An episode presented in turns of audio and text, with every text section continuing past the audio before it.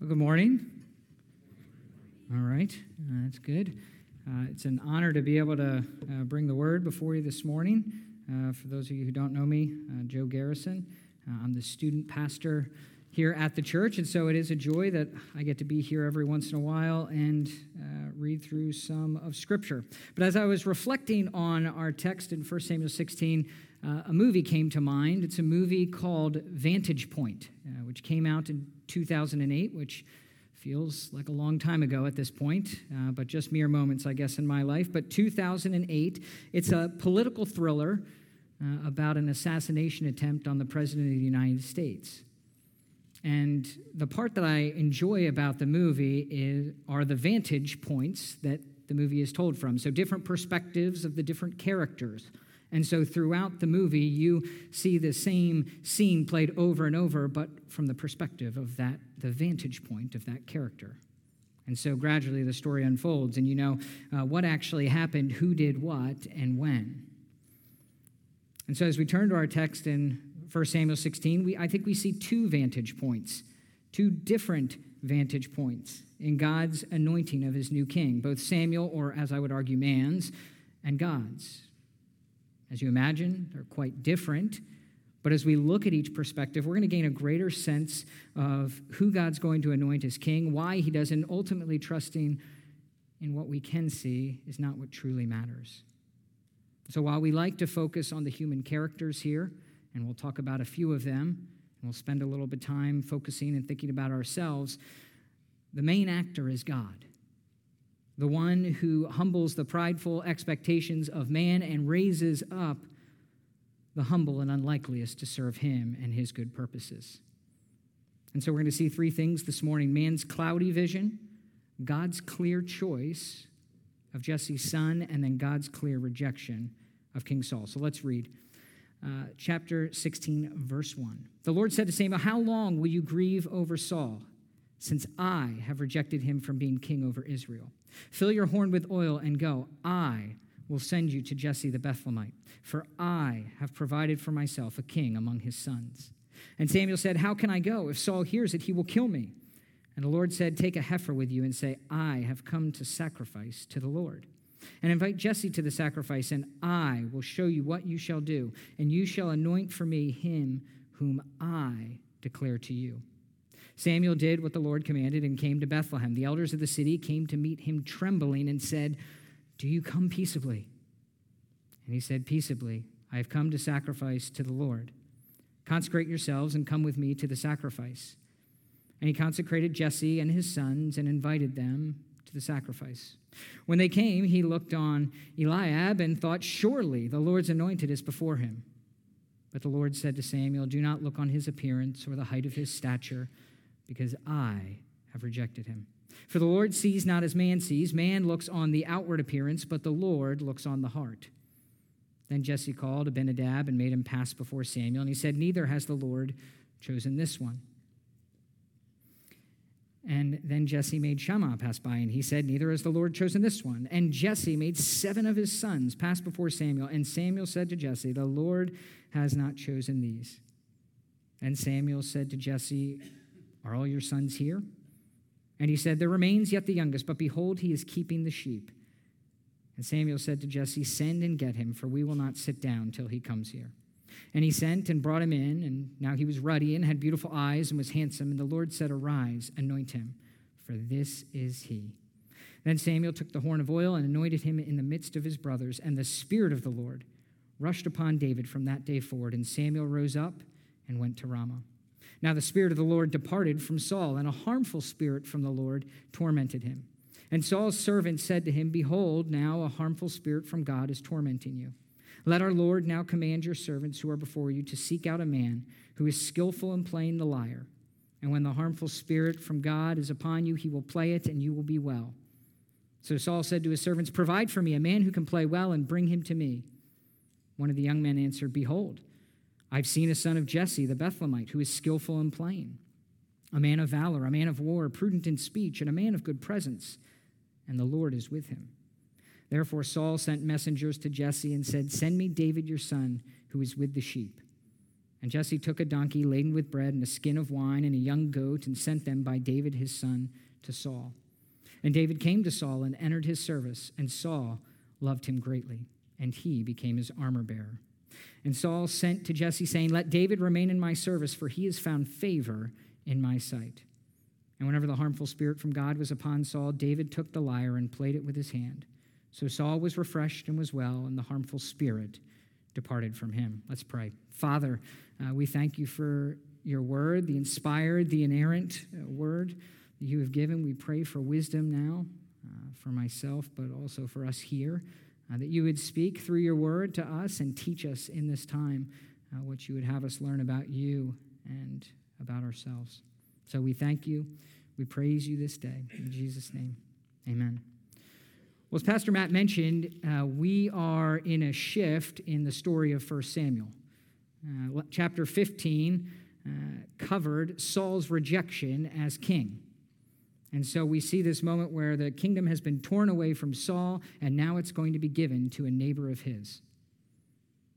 While Saul, of course, would still be the physical king for a while longer, spiritually, he is no longer the rightful king on the throne. And this rejection of Saul caused not just a disturbance in his own life, as we'll see momentarily, but actually caused a disturbance and caused the Lord's prophet Samuel to be in grief and mourning over what had happened. The one who had to deliver that message of rejection, Samuel, is now grieving over what's happened to Saul. The question is, why is he overcome with grief? Well, he's the one who had anointed Saul. He was the one who had worked alongside Saul, had poured time into Saul's life and ministry, and now to see what has happened, he's heartbroken. This whole king thing that they were doing, it's come to a screeching halt. And perhaps Samuel begins uh, to wonder what's going to come next. Is Israel in peril in general? Is perhaps God going to send in his enemies and say, Enough's enough, I'm done? Grief and mourning are perfectly fine responses and absolutely necessary in given situations. I think we know that. But in the Lord's response to Samuel, when he says to him, How long will you grieve over Saul since I've rejected him from being king over Israel? In that response, it sounds like maybe the grief and the mourning has perhaps turned to bitterness or anger has started to take root. I say, thankfully, Samuel's response is never like ours, right? We never um, go over the top with our emotions, do we? Ever? My, okay, yes, I'd say we do. Uh, and I'd argue about far less seemingly important things. We can, our whole day can be thrown when one little schedule change happens. Say we get a flat tire out on the road. Well, there goes the day. This is wrong, and this is wrong, and the sky is falling, and it becomes all of this. Well, God, why did this happen? And we get so angry when our grades are not what we had hoped for, when we fail that test, and all of a sudden that's going to ruin the nine different plans that we had laid out moving forward. Or, as I said at the first service, when your child grabs a Sharpie marker and then encourages their younger sibling uh, to do the same and go to your new house, in your new house to your new sliding glass doors and make that their most recent art project. Not speaking from any experience. Needless to say, though, for Samuel, it was a dreary looking day in his eyes. If it was a weather report, it would have been rain, rain, rain all day. But then, in the midst of Samuel's grief, here comes the Lord to not only mildly rebuke him for his overmourning, but to let him know, Samuel, oh, the sky is not falling, my friend. This is not too large of a situation for God. He's not lost sight of his people. My plans and purposes are not deterred. Everything is moving forward. I'm in control, and I'm ready to choose my next king. There is hope after all. Like a rainbow at the end of the storm, there is hope in the sovereign God of all creation. He's not going to abandon his people, even in the moments of greatest distress, heartache, or worry. So, as we go through God's response to Samuel, I want you to note or underline the amount of times that God says, I what you will see is that God's capital eyesight is seeing the situation much differently than Samuel's cloudy vision. My dear Samuel, he says, Why are you mourning? For I have rejected Saul. The time for mourning is past. Get off the floor and get moving, for I have important work for you to do. And so go fill your horn with oil, because there's a king that you're going to anoint, and a king among the sons of Jesse. In fact, I've provided, or I have seen, and there's this seen theme all throughout this text. And God is saying, I have provided. I have seen for myself a king among his sons.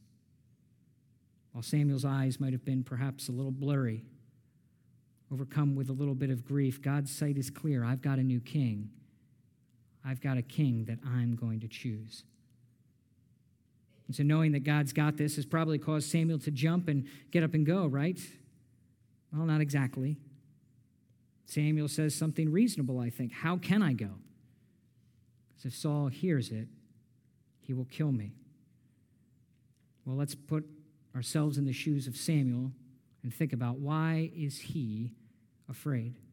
Well, if you looked back at 1 Samuel 7:16, you're going to see that uh, Bethlehem wasn't on Samuel's normal prophetical circuit.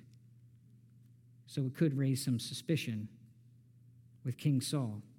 Not only that, but this 10 mile journey would take the elderly Samuel right through Saul's neck of the woods, his very own town in Gibeah. It only takes a few, uh, your eyes to just go down the page just a smidge to see that Saul is unstable, to say the least.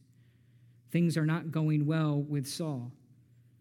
And he's already been told that the kingdom's going to be given to a neighbor of his. And so now, if there's any sort of abnormal trip for the Lord's prophet Samuel, that would certainly cause him uh, to be a little suspicious and maybe lead him to come after Samuel. And so we can understand the fear that Samuel has this prospect of going through Saul's town all the way to Bethlehem. And yet God is in complete control. He provides a way. Take a heifer, he says, and say you're coming to sacrifice. Saul's anointing started with donkeys on the run. And this son of Jesse's anointing begins with the cover of a heifer. And it's interesting just how God always used objects and animals and people according to his purposes for special tasks. And so, with the instructions in hand, Samuel is obedient and goes to Bethlehem to anoint a king. He's yet to be shown who the king is going to be, but he knows it's among the sons of Jesse the Bethlehemite. And so he goes, trusting and obeying that God is going to make a way, that God is going to show him who. So, as he makes it to Bethlehem, we see that Samuel isn't the only one fearing this journey. Samuel goes, and the elders of the city come to meet him trembling and say, Do you come peaceably? And we're not told why, but a few reasons why these elders of the city in Bethlehem could be a little nervous. One, they probably got word of what had happened between King Saul and Samuel. They knew that there was some strife between the Lord's prophet and now this rejected king.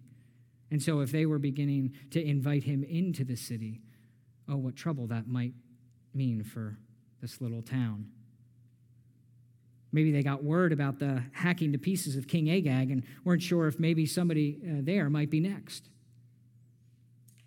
Or, since, as I said before, Bethlehem wasn't on Samuel's normal prophetical circuit, perhaps he was coming to execute judgment for some sin that had been committed in the area. Showing up unannounced is never something that you're thrilled about. We get nervous, and so the people are nervous. But he clears up the concern and says, Peaceably, I've come. We're going to sacrifice to the Lord. And so he gets the elders, Jesse and his sons, together for the sacrifice. And then there's going to be a meal following. And as this is going on, you can just imagine Samuel kind of making eye contact and keeping an eye on the different people who are around. And then he sees Eliab and immediately thinks, ah, this is the one. This is the king. Now, we don't know exactly how Eliab looked. But based on the Lord's response to Samuel, he cut quite the figure. Handsome, well put together, seemingly a man of great height. He could be your uh, Tom Brady or your uh, Captain America uh, for you Marvel fans. Who knows? Uh, maybe he was even last year's champion of Mr. Bethlehem. Uh, but needless to say, this was a man of great stature. And if the description of Eliab sounds familiar, that's because it should, because in 1 Samuel 9, Saul was described in much the same way. A handsome young man, more handsome than any man in Israel. From his shoulders upward, he was taller than any of the people. We've been down this road before, Samuel. Appearance is not everything. And yet, who can blame him? We aren't much different. Our vision is oftentimes solely focused on the outward appearance of people. It's why the beauty industry has been so successful over the years. Just think of all the infomercials and the products that are out there that can help you nip and tuck and cover and strengthen and accentuate your features. As a child, one of the things I would do uh, at when I was young on Sunday afternoons, we'd head to my grandparents' house. It's a great time over there for a little family dinner, but one of the things I would do is sit down with my grandfather and we would watch infomercials together on a Sunday afternoon. It was an exciting childhood experience for me. Um, in fact, made my own infomercials. Anyway, if you've ever watched infomercials, you probably said to someone, if you're in the same room as someone, unless you're watching by yourself, you've probably said, Do people actually buy these things? The answer is yes. Yes, they absolutely do. Uh, my grandfather was notorious for buying products on television. Didn't matter, didn't matter if he had any need of it whatsoever, it'd be in his house in the next week. He was the person who would buy not just one ab roller, I don't know if you remember what those are, but he would buy two because he'd call in the next 10 minutes and he'd get a second one sent to him just with additional shipping and handling. For the longest time, I was convinced that my grandparents uh, were the initial investors in OxiClean and Orange Glo because it was the only place where I ever saw it at their house. But perhaps infomercials, you're not connecting with that. And you say, oh, Joe, infomercials, whatever, they're weird. Well, I'm sure you can all remember the days of the playground and there you are, and they say, let's do team captains. Greatest nightmare for Joe Garrison. Anyone ever get picked last? Because that can sting just a little bit. And they say it's based on skill level. But let's be honest, in the younger ages, it was who's the tallest, you know, who's got the best look around them. Um, and in case you were concerned, that was not me. But maybe that playground, that you were always the tall person and great stature and always looked great, and so you're not concerned about that. But what about our fascination of getting the perfect photo of ourselves before we post it somewhere? How many times in the last week or two have you retaken a photo before you posted on social media because there was just one or two things that just weren't looking right? Did you maybe even use a filter something else to hide or to change your appearance. I miss the days of Olan Mills. Uh, not sure if they're even still in business, but when the only retakes you would get is be when you're like Uncle Larry or something had his eyes closed. You're like, all right, we got to do the retakes again.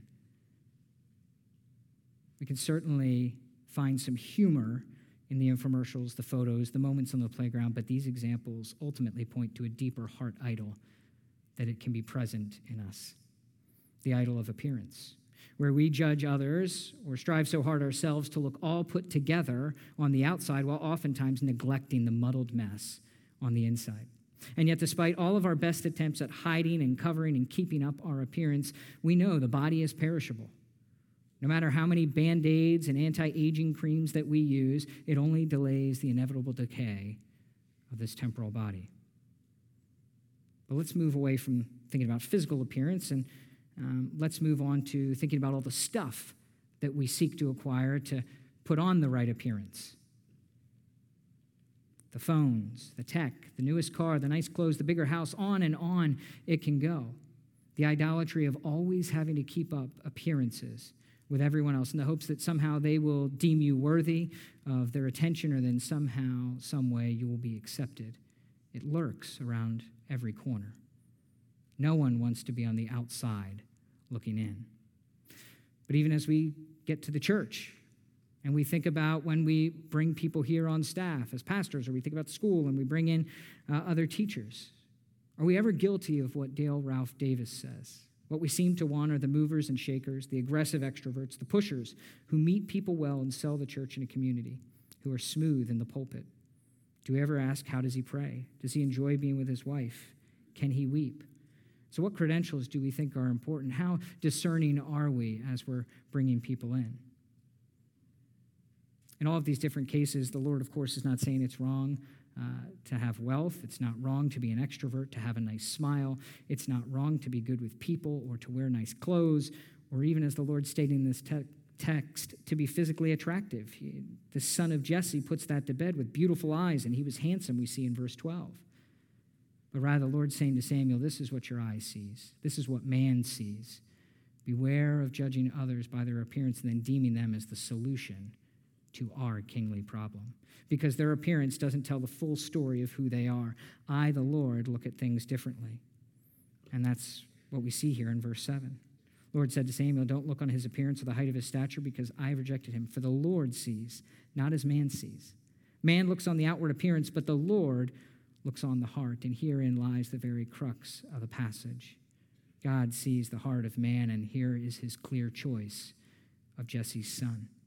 And so when it says that God can see or looks on the heart, there's that theme of seeing again. That means that God sees the thoughts, the emotions, the intentions, the motivations, the reason. Essentially, he knows the stuff of who we are. He's not amused by the personality or fooled by the appearance. He's the only one who sees us as we truly are. And this is why Samuel and the Israelites and why we today need his wisdom and why they needed his wisdom to select the next king. And so the Lord was looking for his next king to be someone who had a heart that loved him, a heart that desired to be faithful to him, a heart that would help shepherd and care for the people through difficult times, who would be someone who was submissive to the Lord's leading and his will instead of his own, who would spend time with the Lord and would seek his glory above all else. This is the type of person that's described in 1 Samuel 13 14, a man after God's own heart. It's not only a man of God's sole choice, but it's also a man who knows God and has a heart that seeks to be obedient to him. And yet, before we put this man on too high of a pedestal, we know as we read further on in Scripture that he miserably failed. He was a murderous adulterer. But when faced with his sin, he didn't turn inward. He didn't look at himself or get to the point of begging someone to help him keep up appearances like Saul did. Rather, he goes to the Lord and repents, knowing that only in him would he find true satisfaction, forgiveness, and joy. A beautiful description of that is Psalm 51, of course. Against you, you only have I sinned. Create in me a clean heart. And so there are two questions for us to ponder here this morning as we think about how God looks on the heart. The first, what's going on in your heart? That doesn't mean that I'm interested in hearing about your blood pressure or cholesterol numbers. Uh, you don't need to submit those to the church office this week. I don't need to know that you've been following the seven heart healthy steps on the internet, uh, that you're eating well and everything like that. But I mean, how are you caring for your heart spiritually? Are you more concerned on the appearance that you present to the world whether that's your physical appearance or in your personality or what you have, or are you more concerned about feeding your heart so that you can grow in your love for the Lord and feel that rest that only comes in Him? We want to say it's the second. The Sunday school or Bible class answer is the second. But in the actual daily working out of our day to day lives, what do our actions, what do our life really show? And far too often, I think we're guilty of the first where we work so hard and put so much time into getting the outside of ourselves perfect and pristine, that image that everybody else will see, so that we can feel valued and accepted, that we oftentimes leave little room for cultivating a heart that loves and serves the Lord. And this cultivating work is not easy, it takes time. And I know for many of us, time is not something that grows on trees I know for many of you, the day starts early, perhaps far too early for you to get a little bit of time in the Word. For others of you, the work shift ends, and then you come home to the task of parenting. And in between the parenting, you're uh, emptying the dishwasher and you're getting the trash out, which seemingly leaves no spare time until really late at night. And by that point, if you're, unless you're me, I mean, if you're me, uh, all you want to do is turn on HGTV and pretend, at least in my case, that you can fix up a house like Chip and Jo Gaines, which is not the case. But take some time this week and do a bit of a heart checkup. Ask yourself, how are things looking on the inside? What does God see in my heart? The second question is in the midst of our crazy lives, whether it's looking good or not, how can we then, moving forward, work in cultivating a heart that is faithful to God? And when I wrote this, when I was starting to write this initially, I was going to say it was a different starting point for whether you're a believer or a non believer. And then I said, Silly Joe, uh, rebuked myself in my head. Uh, and now I'm telling you, so clearly it was important. Uh, but the answer is the same it starts, it continues, and will always be uh, Jesus. He is the starting point. He is the greater shepherd who was to come from the same line of Jesse. And while the son of Jesse might have failed, our Lord did not. He was perfect in every way. He's the answer to the deceitfulness and to the sickness that is our heart apart from Him.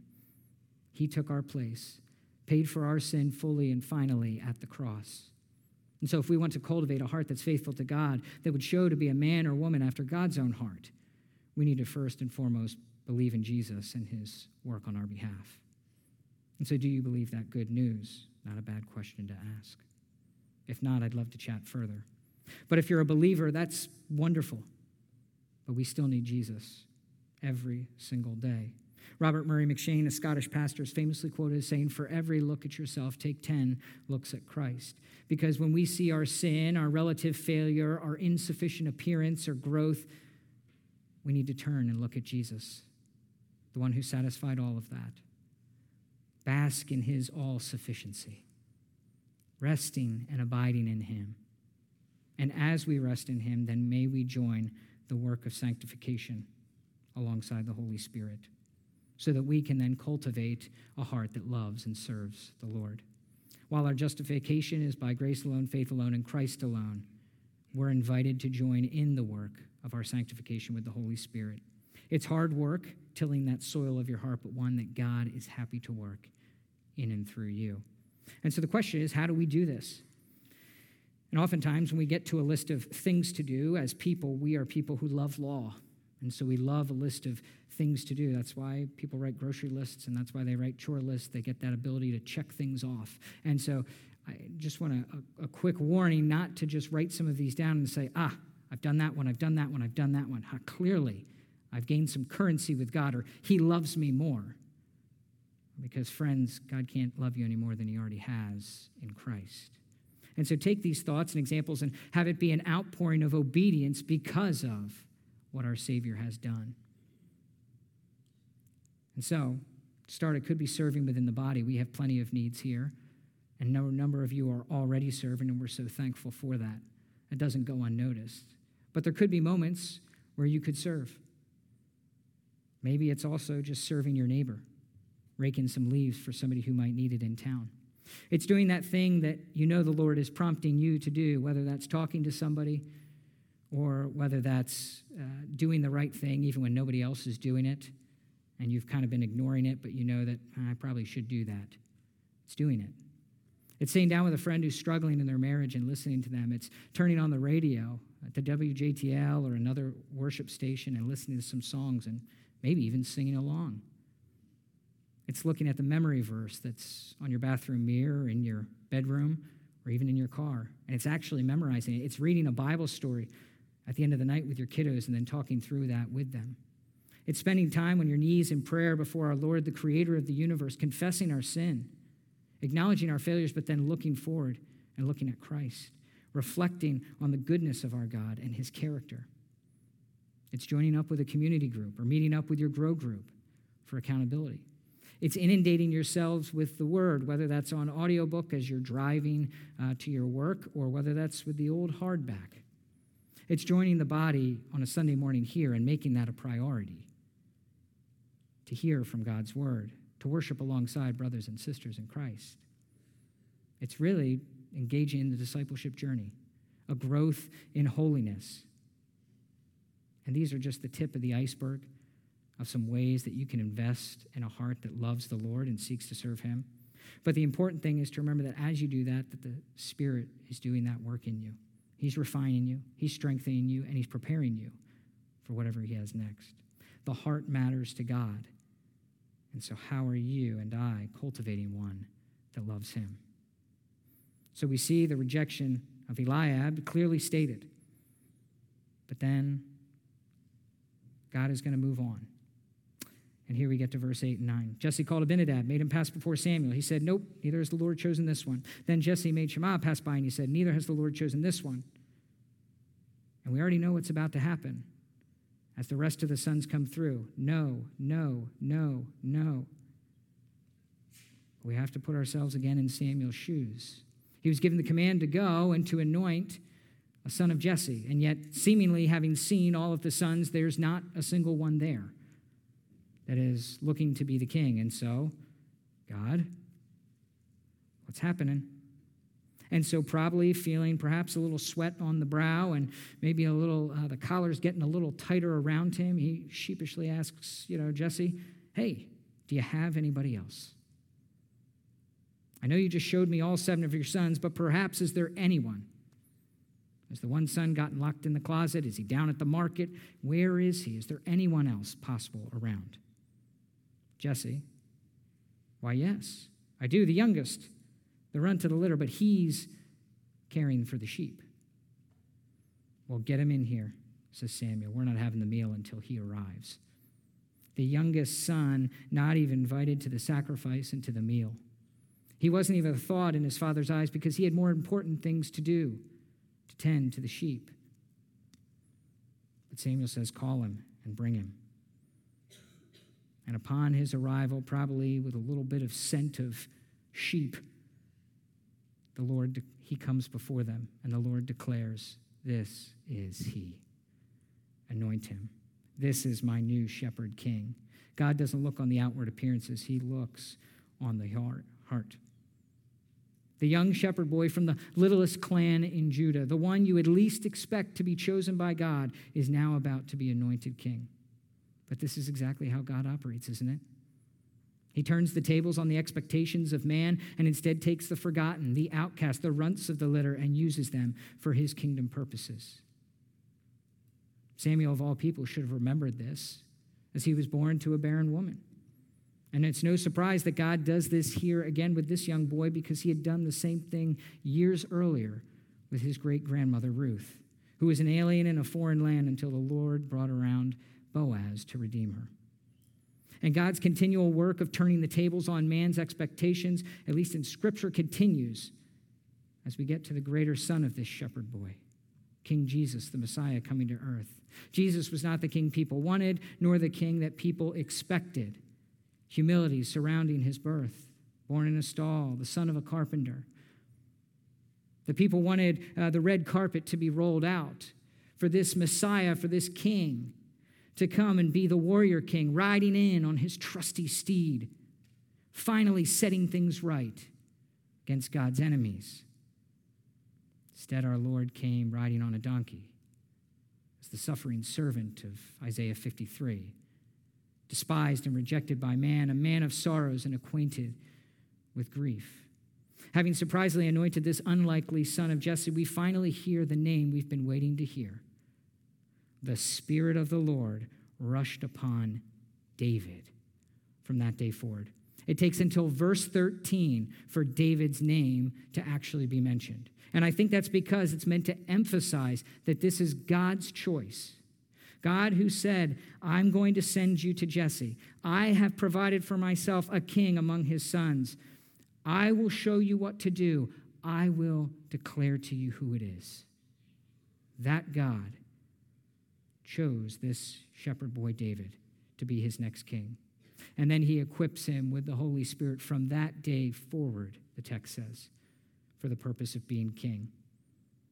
Unlike, as we'll see with Saul momentarily, it was that day forward. It was a permanent indwelling of the Spirit.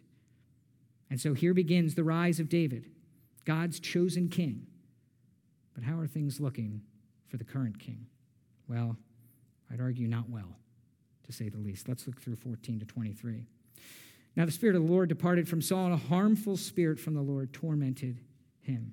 So the Holy Spirit comes upon David to empower him to be the next king, and then the Holy Spirit has left Saul signifying that rejection from God. And no sooner has that spirit, the Spirit of the Lord, left than a lowercase s spirit has come to torment Saul. And who is the sender of this spirit? None other than the Lord, the one who had just chosen David as king. So, as God was sovereign in control of his choice of David, his new king, he is solely in control of the judgment and the rejection of Saul. But yet, when we read this, it can sound disconcerting.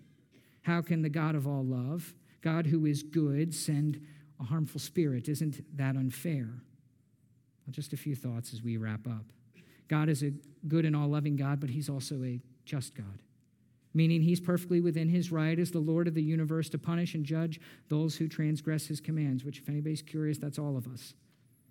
But if anything that we see in Scripture, we see that God has been merciful over and over, avoiding and relenting from his punishment. As we deserve more, and yet the Lord relents. The second thing is that while God is not the one doing the evil or is the harmful spirit himself, he is Lord over all. And so, therefore, he can use harmful things to accomplish his sovereign, force, sovereign purposes. As Alistair Begg says, this harmful spirit was an instrument of God's will and was not an actor in its own right. He answered solely to God's purpose and power. And yet, that could still possibly leave us feeling less than satisfied. Okay, God is in control of it and He has sent it. But let's go to the pages of Scripture, which is what we should be doing when we have a case of this to see are there any other examples? And yes, we do see many. I'd be remiss if I didn't mention the person I'm named after, Mr. Joseph, Genesis 37 to 50, the up and downs of Joseph's life. And then we get to Genesis 50, right at the end, what what man had intended for evil, what God intended for good. God was working his sovereign purpose through Joseph. The story of Israel and Babylon. God had relented. This is, we're in an okay time here with David, but it, moving forward, we know that the people turned to idols of wood and metal and stone, anything that they could get their hands on, it seemed. Turning away from God. And God had relented and relented. And then eventually he draws up Babylon to be used to execute his judgment on his people for the purpose that they would turn back to him in repentance. And then, of course, the story of his own son, Jesus. Jesus, the perfect Son of God, without sin, taken by evil men and hung on the cross, but yet it is through his death and resurrection that we might have life, might have the offer of salvation given to us. And so the Spirit is not something that was operating outside the bounds of God's sovereign control, but was perfectly under it. As we'll see, that he uses this to introduce David into the life of King Saul. So, upon seeing the unrest, the fits of rage, and the deepening madness, Saul's servants say, Well, let's get somebody to play some music for you. Let's get someone to come and give a little bit of music therapy. But who? And again, we know the answer. But who? Who in all the land could be this person? Well, here's God's providence at work once more. There's a guy who knows a guy. He's seen, there's that language again. He's seen a son of Jesse, the Bethlehemite, skillful and plain, a man of valor, a man of war, prudent in speech, man of good presence, and the Lord is with him quite a description and a far cry from the run to the litter, not even invited to the banquet. Now, we don't know how much time had transpired between uh, 16 1 to 13 and 14 to 23, but what a description of David, giving credence to the fact that this was a man after God's own heart be- and that the Spirit was working in his life. And so David is sent for by Saul and he comes to serve alongside Saul. And we're going to see that he learns a lot as he's working under Saul, preparing him for when he will be king. But oh, isn't it ironic how the rejected king calls the future king to come and be around him? David is still going to be serving until that time comes when he will be brought in as the king. So the question is years later, as we sit in our chairs here on a Sunday morning in September, where do we go from here? I think, first of all, we need to recognize that our vision is oftentimes cloudy, like Samuel and Jesse. We too often judge others and ourselves by the outward appearance, deeming people worthy or unworthy based on what we see. But second, that God's vision is clear. He cares for and knows your heart. So much so that he sent his only son, Jesus, to fix the problem of our sin sick heart. He didn't need to, but out of his great love, he did so that we might be people who are called a man or a woman after God's own heart. So I end with the questions we talked about earlier today. What's going on in your heart?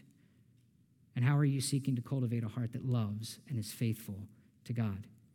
It's not easy labor. The ground can be stubborn, filled with rocks, but it's not anything that we undertake alone. by the work of the Spirit within us, we can begin to see those sweet little moments of growth along the way as we strive to serve and follow our one true King. Let's pray. Father, we do thank you that the story of Scripture does not end with just the anointing of King David, but rather uh, it involves a greater shepherd, a greater son of David, King Jesus, who comes in and makes a difference, who comes in and sees the depth of our own sinfulness and goes to the cross and pays for it fully and finally. Wasn't what we would expect from people. He wasn't what even some people wanted, and yet he's what exactly we needed. So we thank you for the grace, for the mercy that is shown in the sending of Christ, our Lord, our Savior. And we thank you that now through the Holy Spirit, we can grow, grow in our knowledge of you and grow in our love for you, all by his work. In Jesus' name we pray. Amen.